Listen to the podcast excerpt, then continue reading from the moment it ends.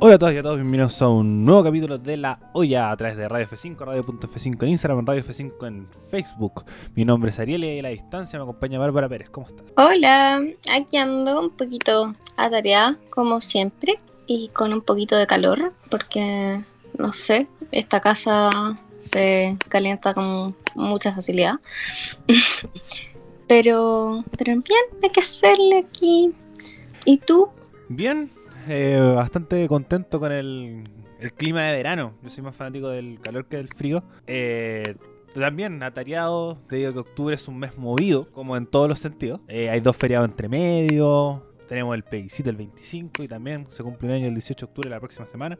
Así que con harta, harta cosa. pero hay que hacer bueno, esos son temas que vamos a tocar las, próximas semanas. El 18 de octubre y el, 20, el plebiscito del 25 de noviembre. Pero el día de hoy vamos a hablar de eh, principalmente carabineros. Todo lo que está sucediendo con cara de esta institución. Que desde que partió la olla mucho no le hemos dado, pero tiene harto, harto que, conversar. Bárbara, opiniones generales de, del actor de Carabineros y después nos vamos con lo específico de lo que ha sucedido esta semana. Eh, yo no soy de la gente que opina que no deberían existir las policías, voy a partir por ahí, eh, pero creo que Carabineros es una institución que está increíblemente podrida desde adentro y que no tiene remedio. Esa es como mi opinión general sobre carabineros. Creo que son gente que eh, los altos mandos son gente derechamente mala y para abajo como hay tanto una cosa de cumplir órdenes como de, de no conocer otra cosa, ¿cachai? Entonces creo que es una institución que está podrida y que no requiere modernización, sino que requiere deshacerse y refundar nuevas policías. Eh, coincido. Siento que, bueno, dentro de las definiciones de, de Estado-Nación, una de las como necesidades y cosas que tenía que asegurar el Estado es un Estado seguro. Y con Carabineros no es así. Me siento más inseguro con las actuales policías que, que con seguridad, que su, que su trabajo. Y también coincido que tiene que haber una refundación de Carabineros. Carabineros es una institución, recordar, que estuvo fue parte de la Junta Militar en 1973 hacia 1989 y mantiene una estructura militarizada que creo que no debería guiarse en estados democráticos como el nuestro. Eh, me parece indignante, por ejemplo, que, y lo hemos conversado, que Carabineros esté en las paramilitares. Siento que no debería una institución de seguridad pública marchar en una. En, donde se muestran armas militares con el fin de defendernos en una eventual guerra que no va a suceder. Eh, pero, pero dentro de todo, dentro de la proximidad, lo veo muy difícil una reforma, una, perdón, una refundación a Carabinero. Eh, producto que no hay, no hay voluntades. Quizás con la nueva con la eventual nueva constitución sí se puede hacer unos cambios eh, pero dudo mucho que se vaya a cambiar. ¿Tú crees que era, es posible una refundación de las policías? Em, creo que si hubiera las voluntades, sí, pero como bien tú decías, no existe una voluntad política de hacerlo. Y no existe, creo que como la idiosincrasia chilena es muy floja. Em, y refundar un, un cuerpo de policía al final requiere mucho trabajo. Em, hay que pensar, por ejemplo, cómo sería, eh, cuáles serían los requisitos, el nivel de estudio que se impartiría dentro de esta institución, eh, si es que la gente que pertenece a carabineros tendría espacio en esta nueva institución, ¿cachai? Sería como, es mucha pega y yo honestamente creo que en Chile hay muy poca gente dispuesta a hacerla. Y eso incluye incluso a los mismos carabineros, como... Em, yo sí conozco gente de carabineros eh, que me ha llevado a conocer gente como más de alto rango y, es verdad, no andan todos con la intención de pitearse a todo Chile, pero incluso aunque crean que su institución necesita reformas, ninguno tiene la voluntad de llevar a cabo Entonces, si desde mismo adentro no quieren y la oposición está más preocupada o sea, la posición política está más preocupada de, no sé, cualquier otra cosa antes que refundar las policías, como es bien difícil. Una cosa de voluntad. Y además hay harta como, bueno, yo siento que, que dentro de todo poca voluntad, pero también no sé por qué.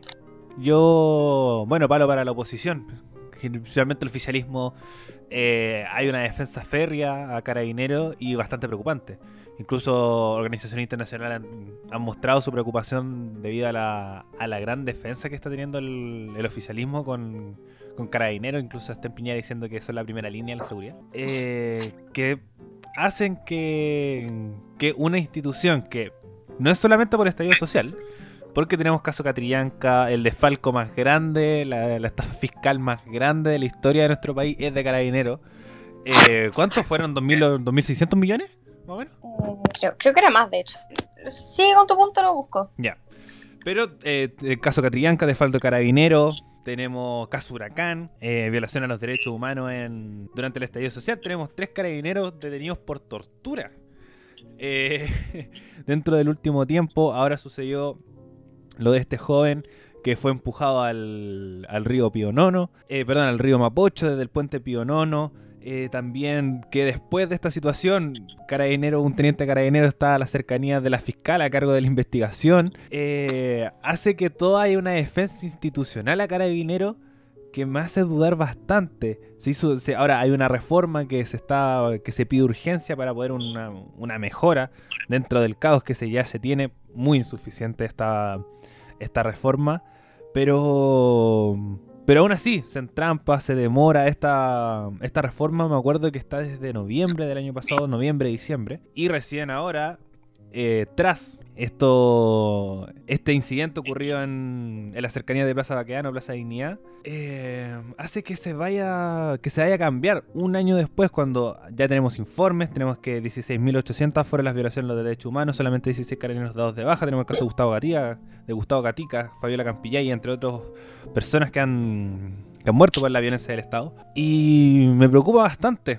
creo que, debería hacerse una, prioridad, una máxima urgencia esta reforma a Carabinero que, y que sea efectiva, no solamente con la con las perspectivas de gobierno, sino con una oposición crítica que, más que entrampar, mejore y saque adelante. Por ejemplo, que ahora Víctor Pérez, en conversación con Mesa Central, dijo que, que dudaba mucho que se iba a acusar a este carabinero de, de homicidio frustrado y lo mismo que el carabinero que dio declaraciones diciendo que él no tenía ninguna intención de empujarlo, solamente de detenerlo cuando se nota eh, claramente, eh, por lo menos en los registros, violencia desmedida. Ahora, Barbie, te doy el pase a ti para que comentes todo lo sucedido desde tu perspectiva, desde tu opinión, eh, todo este incidente ocurrido en el, en el puente Pío Nono. donde este joven cayó al. Bueno, más que cayó, fue empujado al río Mapocho. Ya, antes, como para volver al punto del desfalco, son 28 mil millones. 28 mil. Aproximadamente. Sí, aproximadamente. Esto es conocido como el Paco Gate, es uno de los mayores fraudes en la historia de Chile y de hecho es conocido como el caso más grande de corrupción eh, ocurrido durante la vigencia del sistema procesal penal iniciado el 2000, de acuerdo a la página de Wikipedia que de hecho se llama Paco Gate. Em, sí, así con los Pacos. Em, ya, bueno, el incidente el cómo fue que le dijo Piñera eh, era como lamentable evento una cosa así. Me acuerdo que lo mencionó muy terrible. Bueno em, desde mi perspectiva es, todo como tan confuso. Eh, no, no es confuso que un, eh, un, oficial de carabineros, o sea, un oficial no, un funcionario de carabineros empujó a una persona desde el puente no a un menor de edad, además, que no se veía que estuviera en un enfrentamiento.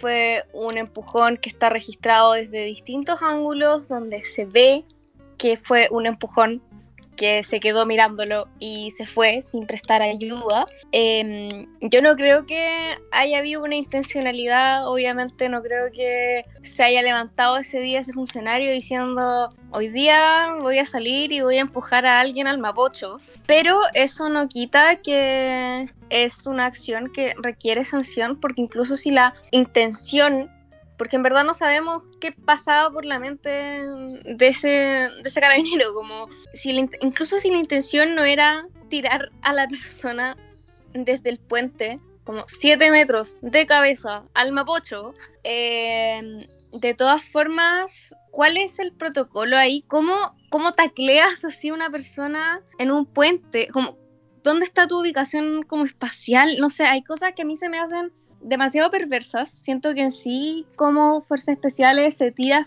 encima de manifestantes, eh, es bastante violenta y necesaria. Como la forma en general siempre termina en, en mucha, mucha violencia. Pero, eh, ¿qué clase de entrenamiento reciben? Como para, por ejemplo, si efectivamente ocurre un accidente en el que una persona se ve severamente maltratada, como qué clase de entrenamiento no te dice que deberías siquiera asegurar primeros auxilios, ¿cachai? Eh, para la gente que no, que dudo que alguien en verdad no sepa lo que pasó, porque siento que debería haber partido por ahí, perdón, ando muy dispersa hoy día. Eh, durante las manifestaciones, ¿hace cuánto fue ya? ¿Una semana? ¿Dos? Eh, dos. Dos. Hace dos semanas en manifestaciones en, en Plaza Baquedano, en Plaza Dignidad, eh, Carabineros para variar, llevó a Fuerzas Especiales, eran muchos Fuerzas Especiales, como siempre, eh, mucha represión. Y durante una, lo que se ve como una retirada, por así decirlo, de parte de los manifestantes que iban avanzando por Puente Pío, ¿no? Eh, uno de estos fuerzas especiales empuja a este menor de edad. Eh, los medios ya han dicho su nombre, pero yo me siento muy, muy incómoda diciendo nombres de menores de edad, así que me voy a referir a sus iniciales, que son AA. Eh, el joven cae de cabeza al río y eh, Carabineros después de eso hace una retirada en masa, eh, sin prestar ningún tipo de ayuda. Para mí eso no es solo como más que la evidencia de que el entrenamiento que reciben es deficiente, de que claramente cómo, qué estoy pensando en el momento en el que, punto uno, para mí la represión en general eh, me cuesta procesarla, siento que eh, normalmente no, no está bien pensada, no hay buenos protocolos, no hay, no hay seguridad, como decís tú, pero además como el tema de no haber prestado ayuda, el tema después de haber, habérselo intentado sacar con que el cabro se tiró, eh, que se tiró para evadir detención, siendo que el video mostraba claramente un empujón, eh, decir que el video estaba montado por Telesur, no sé, para mí toda esa situación fue bastante desagradable. Efectivamente, hay un Primero, responsabilidad, eh, señor y señora de, de leyes de medios, de medios que andan difundiendo el nombre ilegal. Eh, no se puede decir nombres de menores de edad sin su consentimiento. Está en la ley de prensa. Eh, entonces, como primero ahí preocupante, el rol de los medios, sobre todo que al principio es verdad.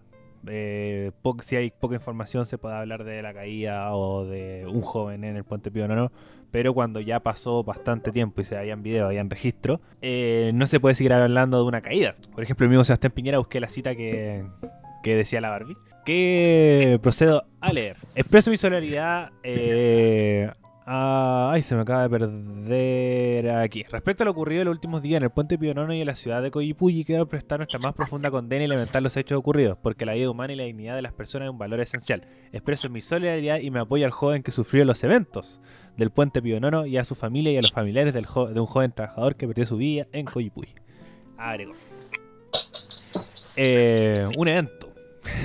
El poder de las palabras respecto a cómo cómo tú transmites tu ideología, y creo que aquí está claro, para después hacer el, llamado a la unidad, como siempre hace presidencia, cuando la no se puede haber unión si es que hay violencia por parte de sobre todo fuerzas del Estado. Y respecto al, al eh, respecto a la preparación Carabineros se prepara con propios carabineros y creo que es uno de los grandes problemas que tiene la institución eh, profesores de derechos humanos, que son ex carabineros, que son carabineros en retiro.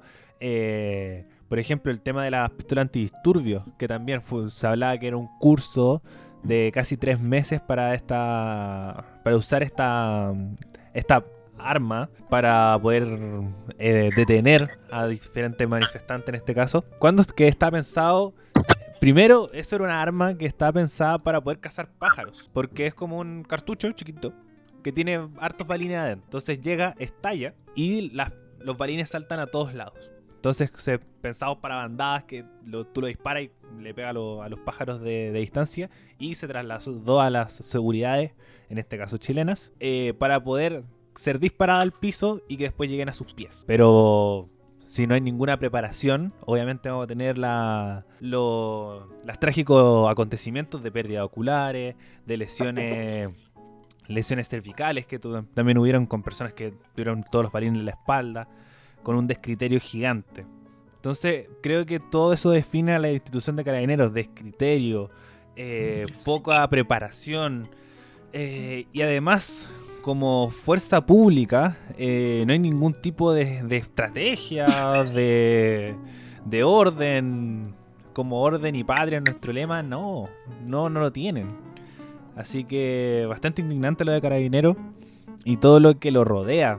Creo que, que se habla no son todos los carabineros, pero sí una gran mayoría, desde el Paco Razo hasta la autoridad, la autoridad máxima. Por ejemplo, el, el director general de Carabineros, Mario Rosas, con una eh, actitud totalmente negligente a todo lo que está sucediendo y defensa férrea hacia su institución. Eh, Barbie, ¿algo más que agregar de lo que hemos conversado en este rato? Eh, respecto a, ese incidente en particular, creo que ya como en verdad hablar un poco más de eso desde mi parte por lo menos sería entrar en, en, rabia derechamente. Eh, pero creo que lo que me pasa es que es esa cuestión como de no entender cómo no aprender, ¿cachai? Siento que mm, el ser humano en general, más allá de que su formación es deficiente, justamente porque lo hace, las hacen personas que recibieron una formación igual de deficiente y así hacia atrás, em, es cosa de, de, que, no sé, como seres humanos vamos aprendiendo como intento y error, ¿cachai? Y así aprendemos todo. Eh, nosotros sabemos, como, no sé, siento que cuando somos chicos, por ejemplo, y tratamos de hacer algo y, no sé, aprender a andar en bici, y por hacer algo específico te sacáis la cresta. Después no lo vuelves a hacer, ¿cachai? No sé si cachai a dónde voy con esta analogía. Sí. Siento que con todos los que ya no son errores, no son incidentes aislados, nunca han sido incidentes aislados aparte, pero ahora sí que no son incidentes aislados. ¿Cómo después de, tantas caídas de la bicicleta, por así decirlo, todavía no aprendes que eso no es lo que hay que hacer, ¿cachai? Si no va a ser por un principio de humanidad de que no puedes andarle sacando la cresta a la gente. por último, que sea por un principio de esto se va a ver mal que lo si lo hago, ¿cachai? Como, no sé, me pasan demasiadas cosas con, con, el actuar de carabineros en general. Y, y, también me pasa esta cosa de que siento que son incluso traicioneros entre ellos, como volviendo al caso del el joven lanzado al Mapocho, después de todo el incidente, cuando cacharon que no se iban a poder salvar, desvincularon al Paco.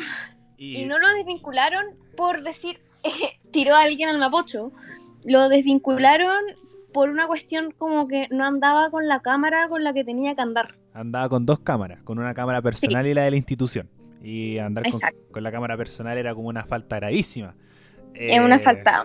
Pero, y yo pienso como loco y todos esos pacos los que no desvincularon cuando no andaban con cámara, ¿cachai? O todos los pacos que no han desvinculado cuando le han sacado la cresta a gente, es porque después como que no hay pruebas.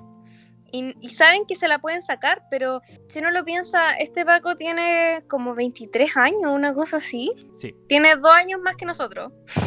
Y, a mí igual me pasa, que yo pienso como, punto uno, como a una persona dos años mayor que yo lo dejan usar armas y salir así a reprimir a la calle diciendo que nuestro cerebro se deja desarrollar a los 25.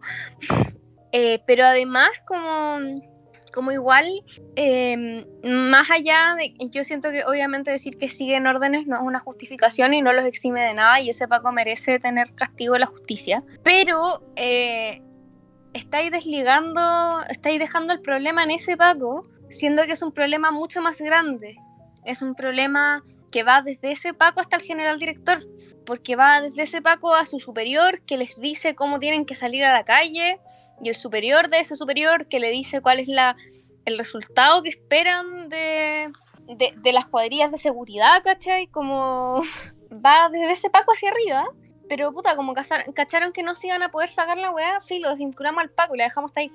Mm, encuentro que Carabineros de Chile es una de las instituciones más irresponsables de este país, y eso es mucho decir, eh, considerando la clase de instituciones que tiene este país. Pero es una institución irresponsable, inconsecuente, y creo que si hay alguien más experto para lavarse las manos que la derecha chilena, son Carabineros de Chile. Es que además hay una defensa institucional. Si, si saben que no va a haber ninguna represalia contra ellos. Si sale el presidente de la República, la autoridad máxima de nuestro país, a decir, eh, a ver si tengo la... Es que el tema también, yo el otro día lo pensaba como, a, comunicacionalmente hablando, yo siento que esto nos pasa mucho a las personas que estamos involucradas en las comunicaciones, eh, que cuando vemos las cosas que dice el gobierno o, que dicen personas en poder en general, como pensamos en lo fácil que se lo podrían sacar al ojo público. Eh, para Piñera sería muy fácil decir, condenar el actuar de carabineros, incluso si es por show, incluso si es para las cámaras, pero sería incluso beneficioso desde cierta parte. El problema es el poder que tienen eh, las fuerzas de, orden en este país tienen un poder, tienen un poder político súper grande. Desde parlamentarios que son fieles defensores hasta como en general hay mucha gente muy poderosa que o es, o es exfuncionario de alguna fuerza armada, que son defensores férreos de, de carabineros y yo siento que el gobierno igual les tiene miedo. No lo sé, no lo sé sin miedo, porque... No, pero... Sí, no, no, entiendo la idea. es como la, palabra, la primera palabra que se me viene. Sí, entiendo la idea. Pero que hay... Existe una relación en la que dependen mutuamente el uno del otro. Sí. Y, y, esa misma relación de dependencia se ve reflejada en que en estas defensas institucionales. Sí, por ejemplo, el ministro de Defensa, Mario de Borda, ex, ex carabinero. Eh, nefasto ese weón. Sigo sin entender cómo la gente se lo bancaba. perdón, momento hater. Em, pero dentro de todo, como, como aún así, Carabineros sigue siendo una institución con eh, ideas militar y siempre está una subordinación.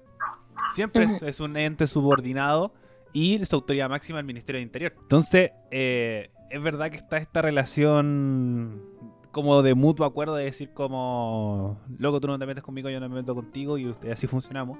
Pero por ejemplo el, el mismo Rosas, que dijo, yo no voy a renunciar porque tengo un mandato presidencial, ahí va con el hecho de decir, el único que me puede sacar de acá es el presidente, cosa que no ha hecho. Incluso, no sé, que no van a querer aprobar el, el presupuesto de carabineros si es que Rosa no sale del poder y también va la acusación constitucional contra el ministro Víctor Pérez. ¿Opiniones respecto a este hecho? ¿Ante la acusación constitucional? Efectivamente. Ya.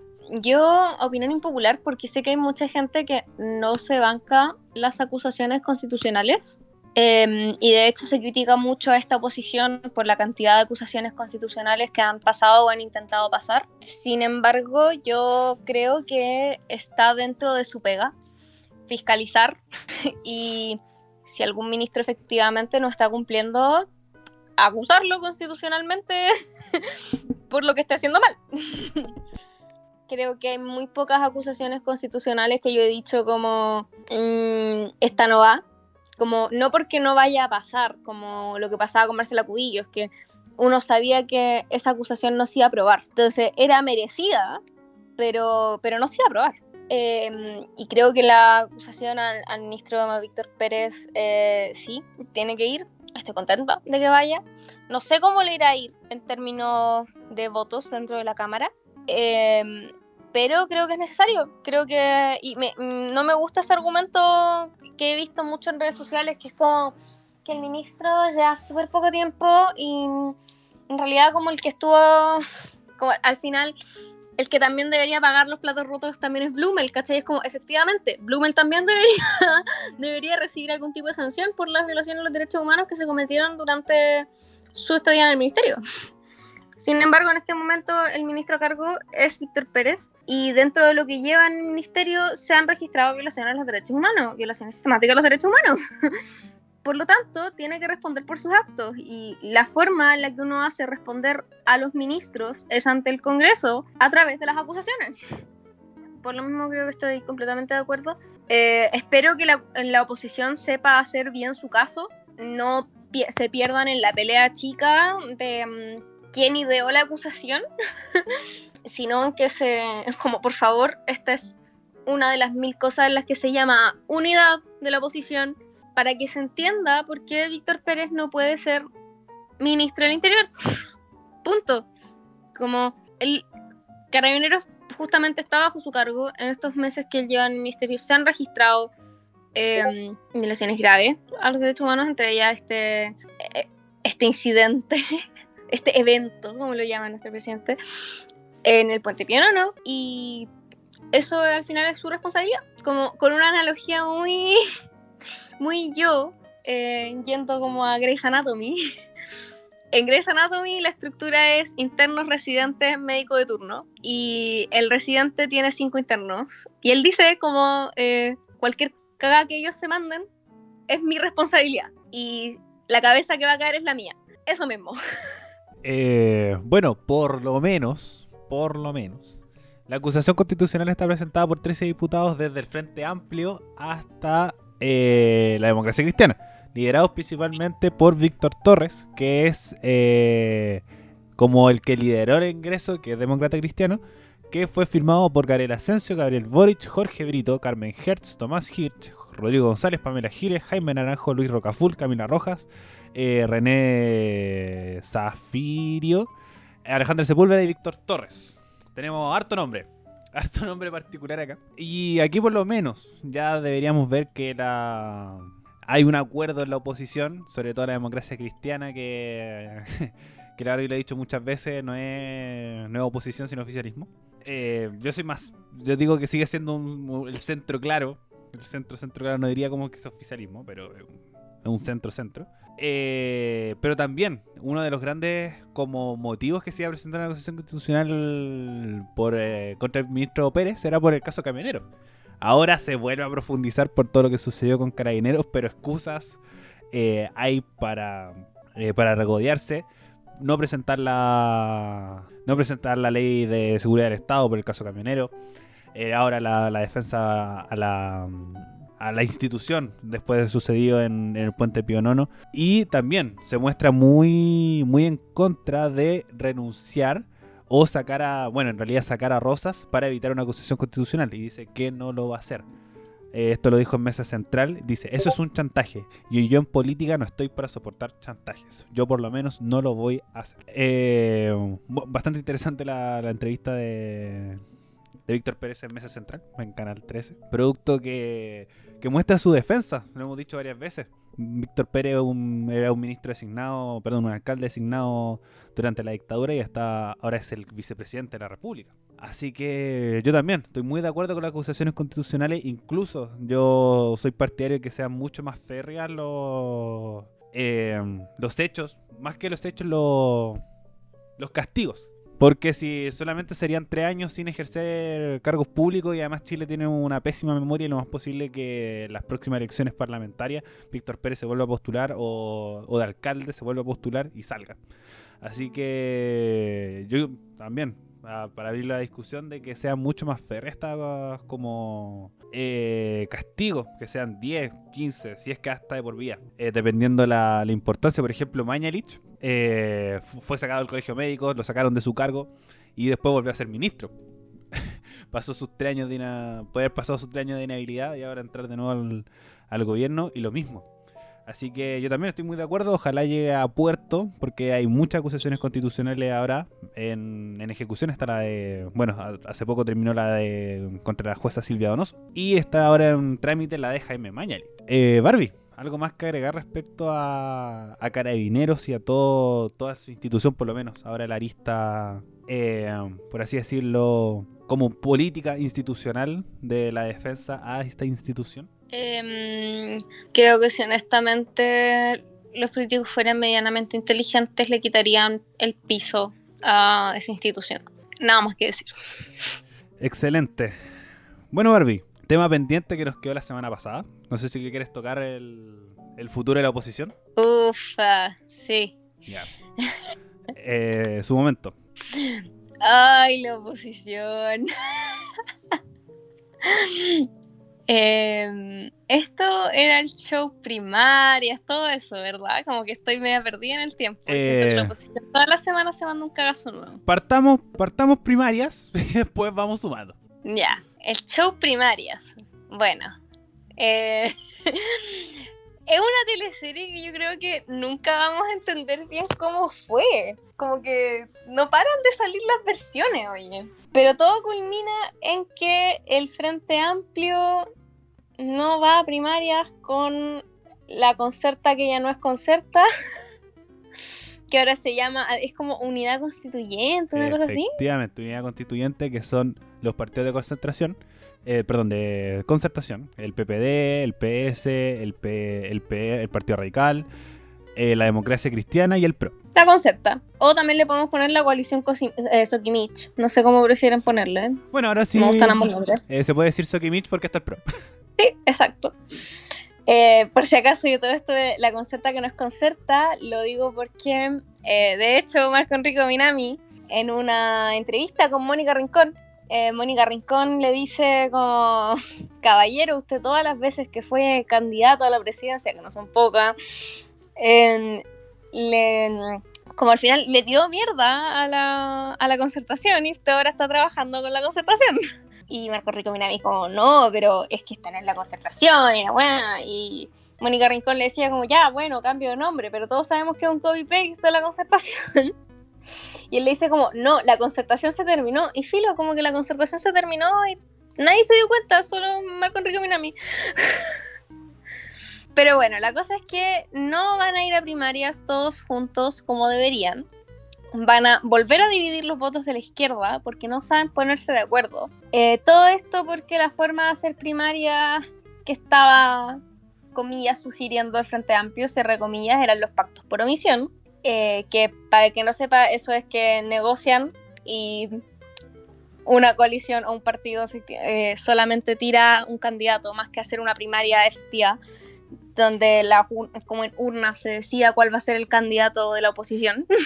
Eh, y fue un show muy grande porque el Frente Amplio salió a decir, bueno, tiró una declaración de que no quería hacer primaria. La gente, incluyendo sus propios diputados, como Natalia Castillo y Pablo Vidal, eh, salieron a decir que no se bancaban la postura del Frente Amplio y después el Frente Amplio salió a decir que no, que eso era mentira, que esa no era la interpretación que había que darle a su declaración. Eh, y que sí, que iban a negociar. Y el día de la negociación, en plena negociación, el Frente Amplio empezó a inscribir candidaturas y nadie entendía qué onda. Y salió alguien, si no me equivoco, el Partido Radical a decir que el Frente Amplio se había ido a um, inscribir paralelamente gente. Pero después el Frente Amplio decía que eso era mentira, que la DC se había ido. Pero al final resultó ser que todos se quedaron menos el Frente Amplio. Y fue todo un show pobre que se dio entre Twitter y la prensa. Y fue terrible. Y ahora eh, cada coalición va a tener su primaria.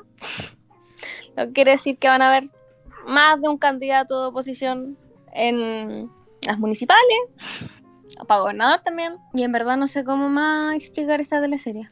Bueno, y agregando también un factor súper, súper, súper importante, que es el Partido Comunista, que también está le metieron en el, en el circo, porque también se habla de que el Frente Amplio haya negociado con el Partido Comunista, y que el Partido Comunista fuera el nexo entre el Frente Amplio y la y como la coalición. Entonces como el Partido Comunista era el que estaba como destinado como a unir todo. Iban a ser, a ser como los grandes, como el grupo que iba a unir a la oposición. Pero decían como ya, pero que se nos cumplan estos puntos, que eran eh, lo- como no presentar candidatos que hayan tenido cargos de corrupción y eh, como eran acuerdos programáticos que no se podían como transar. Eh, y después como que decía, ya, nosotros, le- nosotros lo aceptamos, pero creo que el problema era como la democracia cristiana.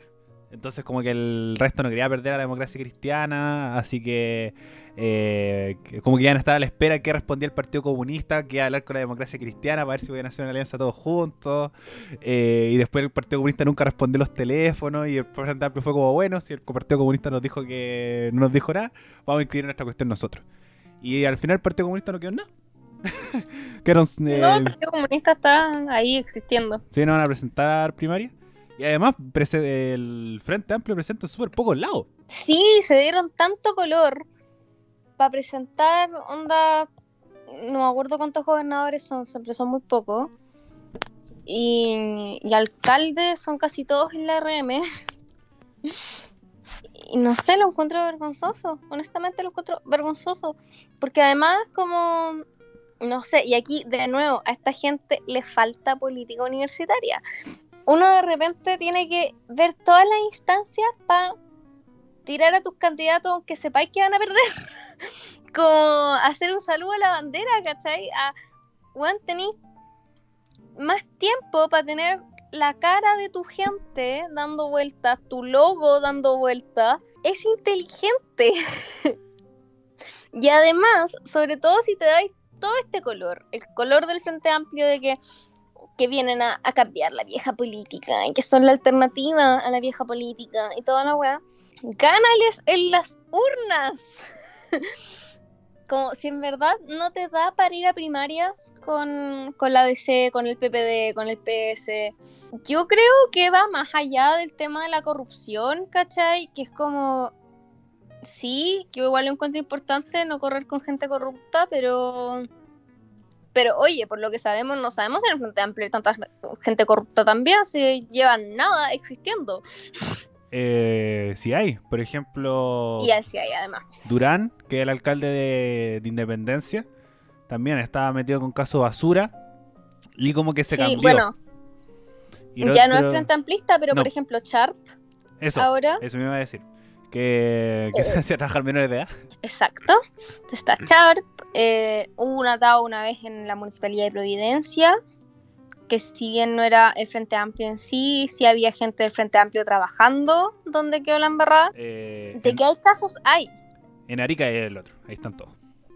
De que no son tan grandes, de que no recibieron platas de Sokimich, pero porque no existían, po, Entonces, como lo entiendo. Pero por otro lado, gánales en las urnas, demuéstrales a estos partidos viejos de que te tienen que apoyar, porque la gente te apoya.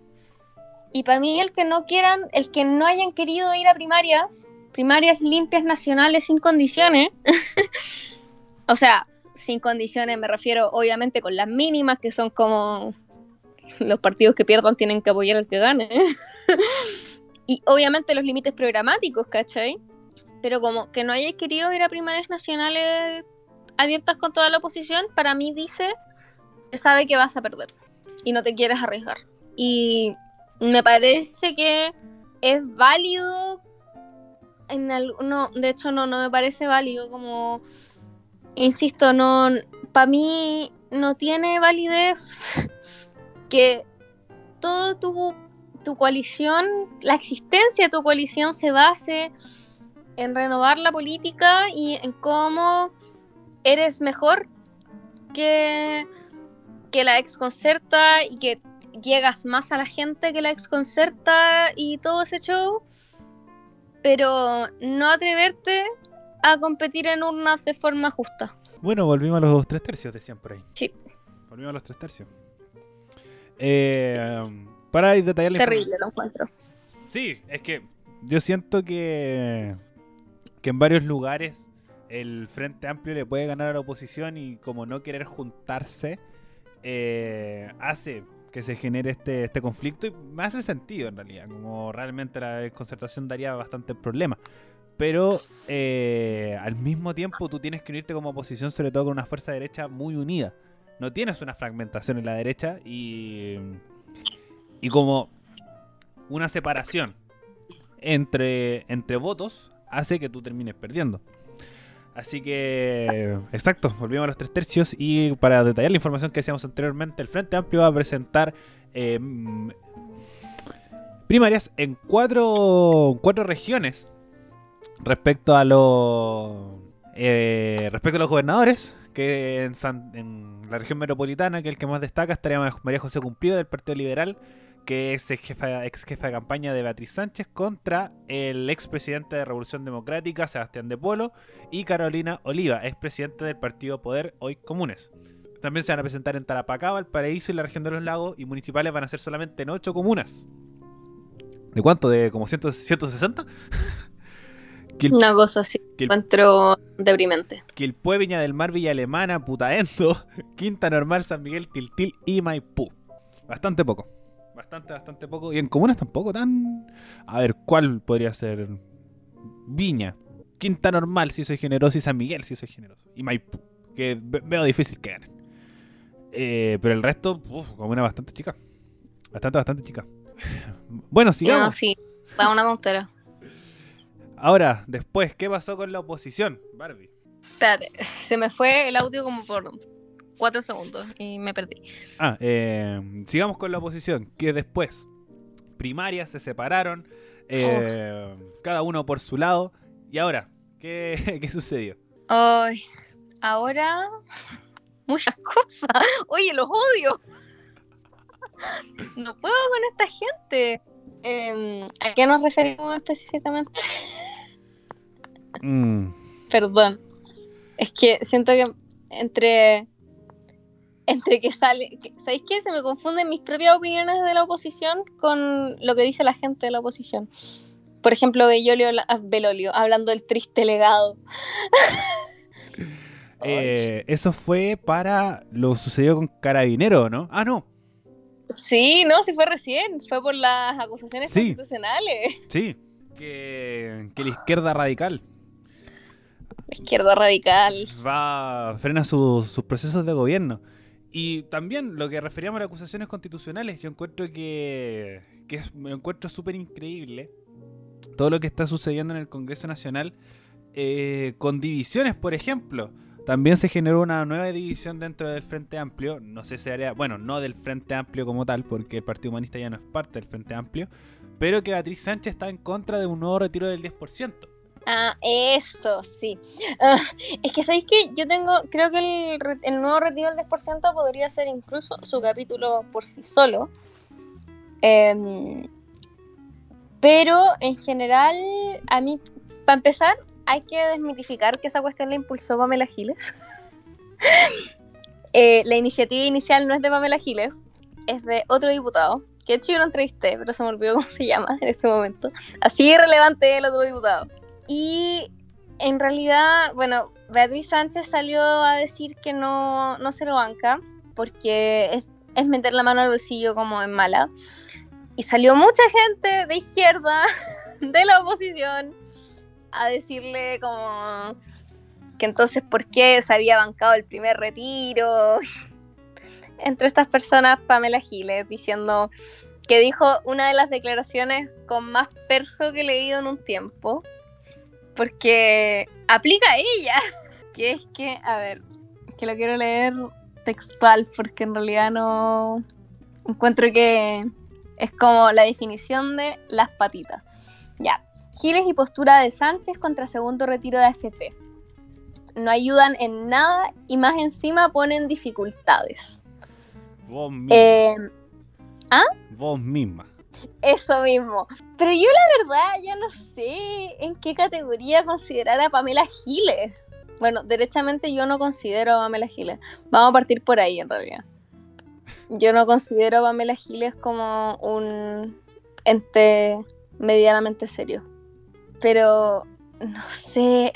Para mí la división de la oposición se ve reflejada en la franja Sí, absolutamente. el hecho de que haya gente con 0.44 segundos, René Alinco, te dice como que no fueron capaces ni siquiera de hacer algo juntos. Y yo tengo miedo por, por la elección de constituyente. Tengo mucho miedo por esa parte.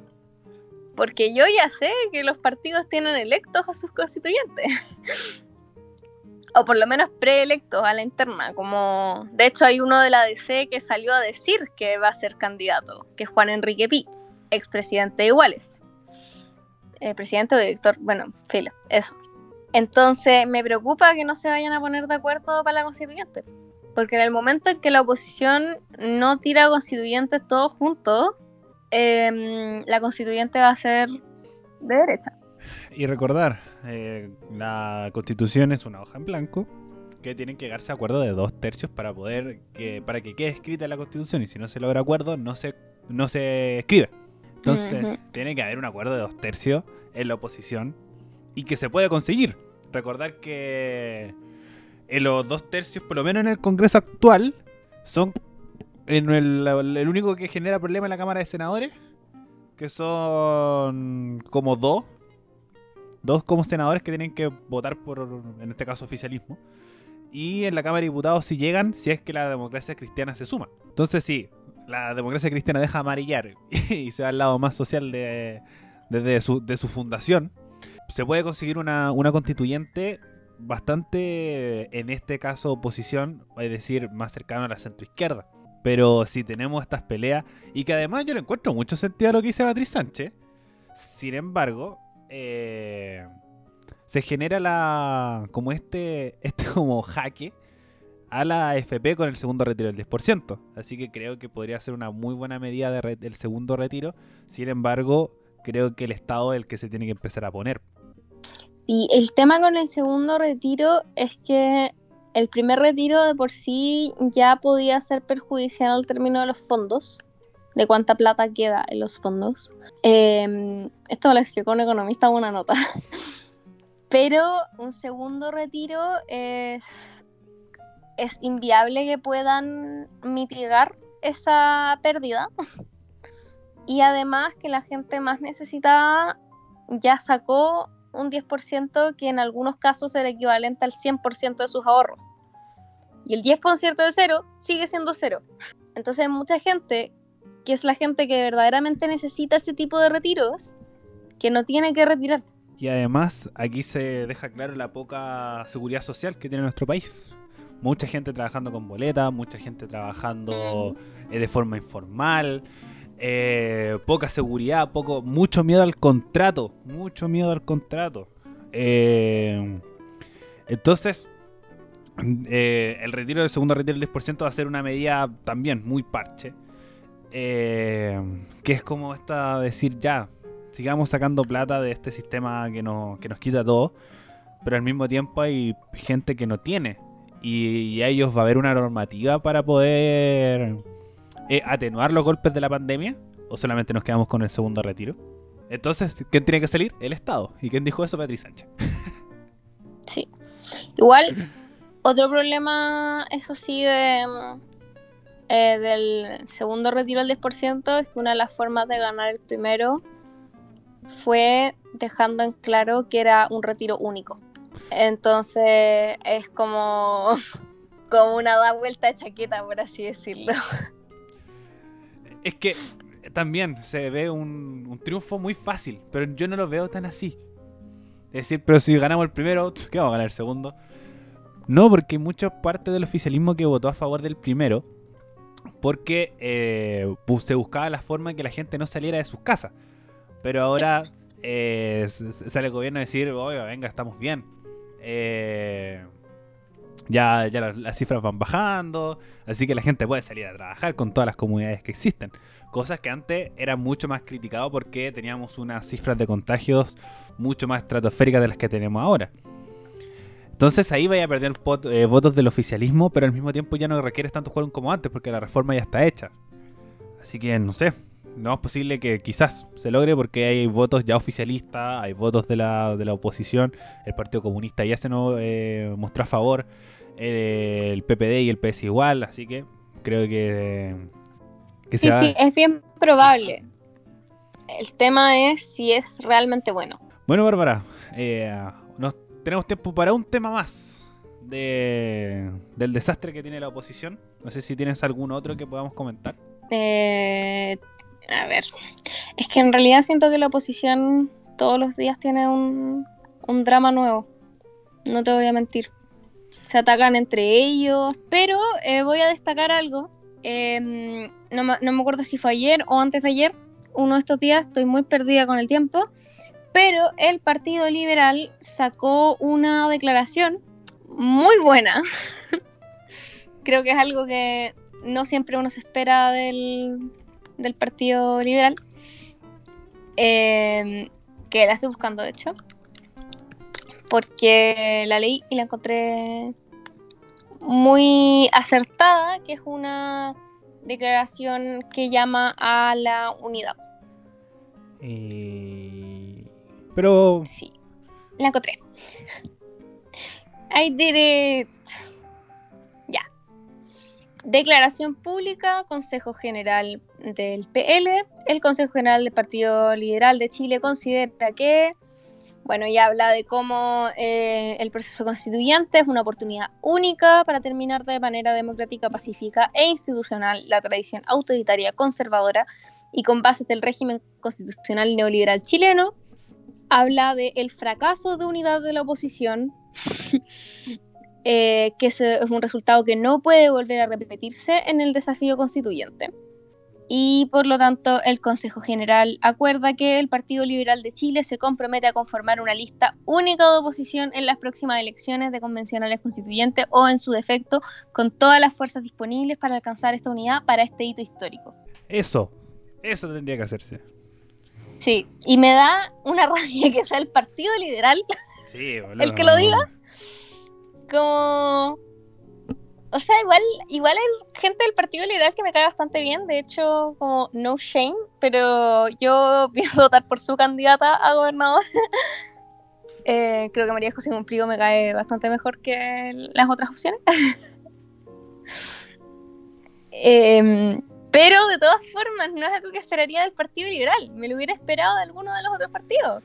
Sí, sí, yo encuentro que. Y, y también ve las potencias. Sí, igual el Partido Liberal es un partido chico, tiene un puro diputado. que Vlado. Sí, Eh, pero también ver, como buscar esta unión, eh, creo que es lo más necesario y empezar desde ahora. Porque ver encuestas presidenciales que la Joaquín Lavín va liderando, a pesar de que hay una fragmentación en la derecha, pero la derecha siempre tiene una unión respecto a los candidatos, a los votos, y desde el principio ellos son los principales eh, impulsores de una de las primarias. Y desde que funcionamos con el sistema de primaria, el más ordenado es el de la derecha. A pesar que después se fue, eh, cuando fue el primero, se cambiaron los candidatos porque uno se enfermó, después que el otro estuvo con corrupción, etcétera, etcétera. Eh, la derecha es el que mejor funciona con su sistema de, de primaria y es cosa de ver el- las elecciones pasadas.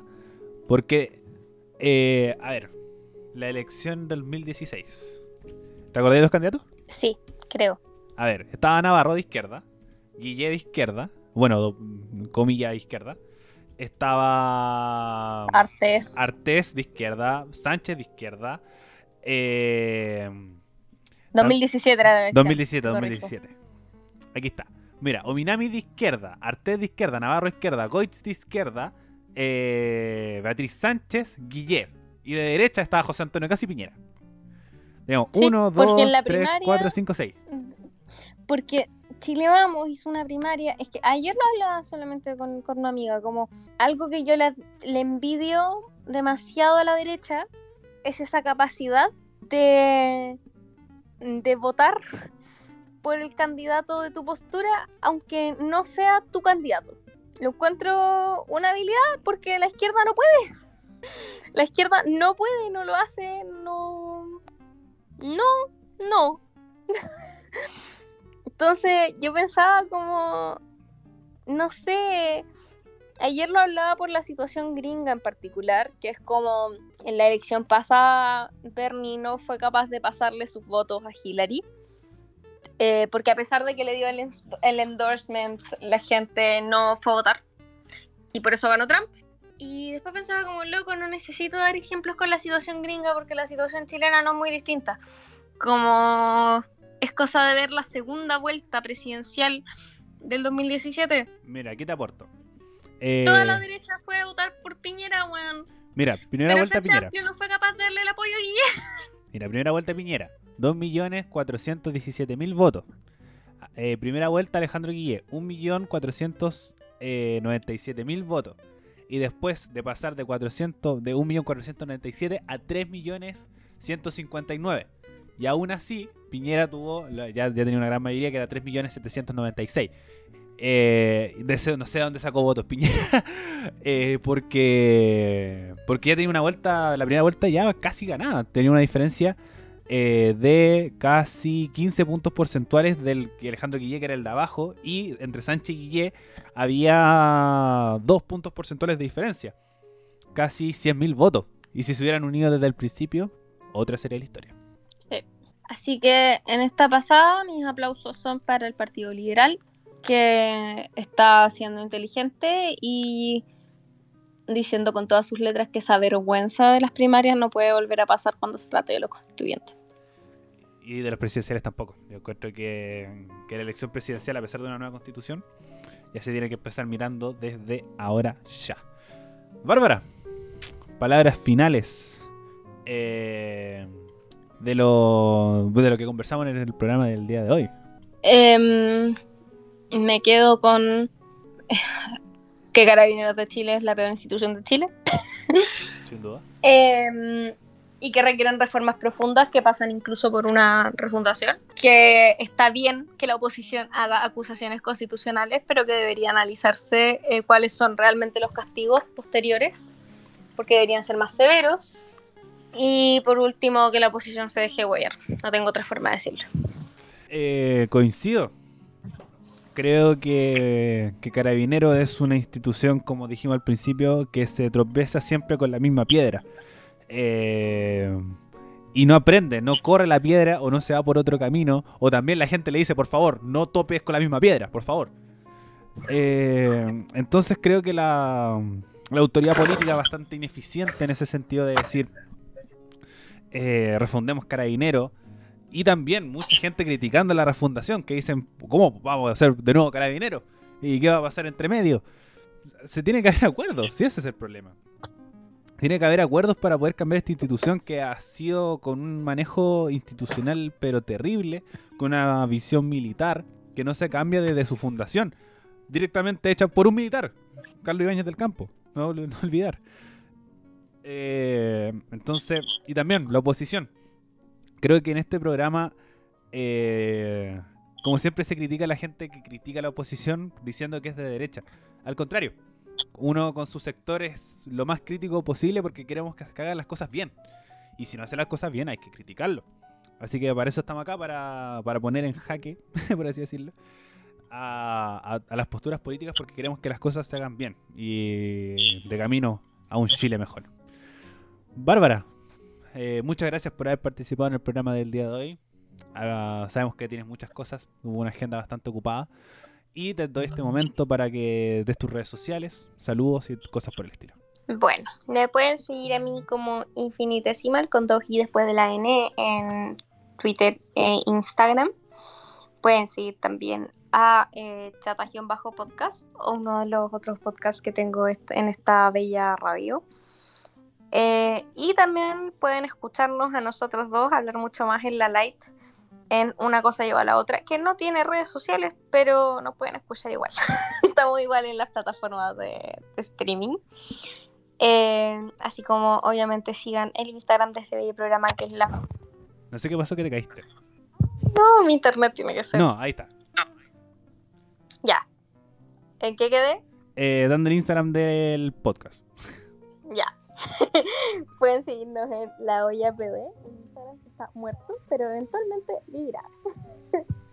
y también no olviden seguir a esta bella radio como Radio en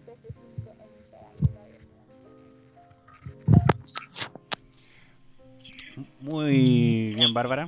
Muchas gracias.